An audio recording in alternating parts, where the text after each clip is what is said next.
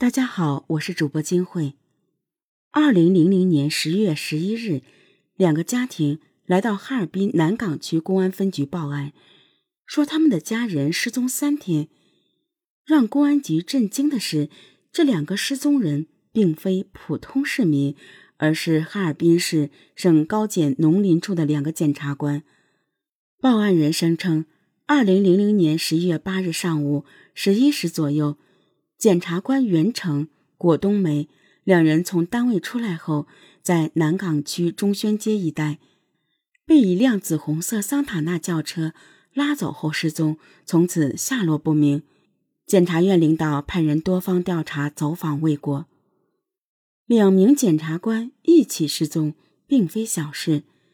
公安局、检察院等部门立即介入调查。由于果冬梅临走时，电脑都没有关闭，这说明两人遇到意外的可能性极大。袁成的妻子被请到了检察院，他带着哭腔说：“走的前一天，他和我说，第二天去给赵东市一个朋友蒋英库去办事，还说他要和他的同事果冬梅一起去，到蒋英库那里拿点钱。第二天早上。”他还问我他穿什么衣服，我说你就穿墙上挂的那件吧。于是侦查员找到了蒋英库，面对盘问，蒋英库则面不改色。我最了解袁成了，他和果冬梅早就好上了，我估计啊，他俩是私奔了。对于他找袁成办事一事，他矢口否认，线索就此中断。后来调查得知，果冬梅家庭条件好，家庭观念强，夫妻感情很好，为人正派，失踪前没有出走的迹象，随身携带的背包没带，电脑没关，并与同事说一会儿就回来。袁成社会交往复杂，虽然夫妻感情不是很好，经常吵架，但是也没有出走的因素。所有调查汇总。都说果冬梅和袁成不过是普通同事，没发现有任何私情，两人没有私奔的准备和迹象。两位检察官的神秘失踪，迷雾重重。由于案情重大，南岗区公安分局正式立案侦查，逐级上报到黑龙江省公安厅。厅长陈永才听完汇报后，高度重视。指示主管副厅长孙邦南、刑侦总队长严子忠听取案情汇报后，立刻派省厅大案科科长朱宝率领哈尔滨市南岗分局刑警大队长赵迎秋赴肇东了解与案件有关的情况，同时派追查小组搜索蒋英库的行踪。在追查中，蒋英库神秘的消失了。十一月三十日。肇东市公安局刑警大队中队长刘旭东在黑龙江省公安厅汇报工作时，得知哈尔滨市警方正在调查检察官失踪案件，失踪人是蒋英库的好友袁成。刘旭东顿时联想到一系列的怪事，多年来围绕着蒋英库和他的陶瓷公司出现过多起神秘失踪事件。刘旭东觉得事情不简单，冒险越级向省厅汇报了有关蒋英库的情况。黑龙江省公安厅听到刘旭东的报告后，非常震惊，决定将此案与肇东失踪人员并案侦查。肇东市公安局立即成立专案组，调集警力开展侦查。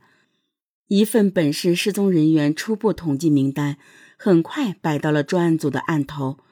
让专案组目瞪口呆。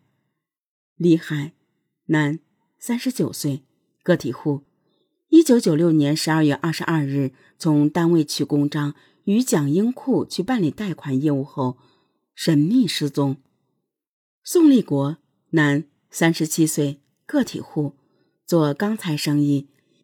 一九九三年夏季，将一批钢材卖到蒋英库的陶瓷公司大厦工地。多次去工地要账，未讨到一分钱，后来失踪。吕宝珠，男，四十六岁，个体户，做钢材生意。一九九三年十一月三十日失踪。其亲属反映，失踪前曾去陶瓷公司向蒋英库要过钢材款。孟宪明，男，三十四岁，失踪前任陶瓷大厦工地责任工长。陶瓷公司屡屡拖欠工程款，原定一九九四年十月中旬同陶瓷公司结算工程款后，给工人发工资。在发工资日失踪了。女个体老板刘秀丽、邵明琴、刘小梅均和蒋英库有不正当的男女关系，但随后也相继消失。原陶瓷公司工作人员刘德、王英丽、原陶瓷公司经理贾永全家等先后失踪。公安厅厅长陈永才得知这么多人在和蒋英库联系后神秘失踪。却居然没有立案，勃然大怒。调查之下，原来这个蒋英库并不一般，他也是一个检察官。蒋英库，男，四十八岁，绰号三哥，原籍黑龙江省双鸭山市集贤县人，后在肇东做陶瓷生意。一九九零年靠不法手段被肇东市人民检察院录为正式干部。后又被借调到黑龙江省检察院。一九九二年十二月，时任肇东市人民检察院控审科书记员的蒋英库，个人筹建了陶瓷大厦，挂靠肇东市二轻局。由于不便公开任职，他让手下贾勇做总经理，刘德当副总经理，但是实际上是他掌握着所有权力。一九九六年，省人民检察院盖楼。将其调到省人民检察院。蒋英库在肇东这个小地方颇有实力，三教九流都有朋友，是响当当的人物。最关键的是，一九九三年一月起，蒋英库为寻求保护伞，结交了肇东市公安局副局长张兆伟，并结拜为兄弟。以上这么多失踪案，均在张兆伟示意下不得立案。以普通的案件对待，此次两个检察官失踪上报到省厅，就并非肇东市公安局副局长张兆伟能够搞定的。办案人员凭借职业敏感，认为短短七年内，蒋英库身边这么多人失踪，绝非偶然，很可能是谋杀系列案件，案情重大，被列为两千年黑龙江省打黑除恶一号案件。